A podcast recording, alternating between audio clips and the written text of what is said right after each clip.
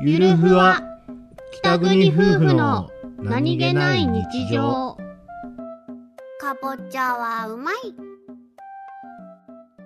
かぼちゃが美味しいんですあうまいよな困ったどうした、うかぼちゃが美味しくてん、どうやって食べよううん美味しく食べればいいんじゃね塩茹でしたじゃないえのはいかぼちゃ団子も作ったじゃな食いべたねで普通に煮物でも食べたじゃない食べたねあと何して食べようかそれを美味しいけども量があるから余って困ってるみたいなこともうなんかせっかくだからこう普段あんまり作らないものなんかないかなと思ったのパパパパンプキンパイ 食べる 知らん 言って食べる言ったところで食べるああ食べるよんまりパイ俺はパンプキンパイがパンピキン パンピキンパイパンプキパンンピキンパイ殺すぞお前パン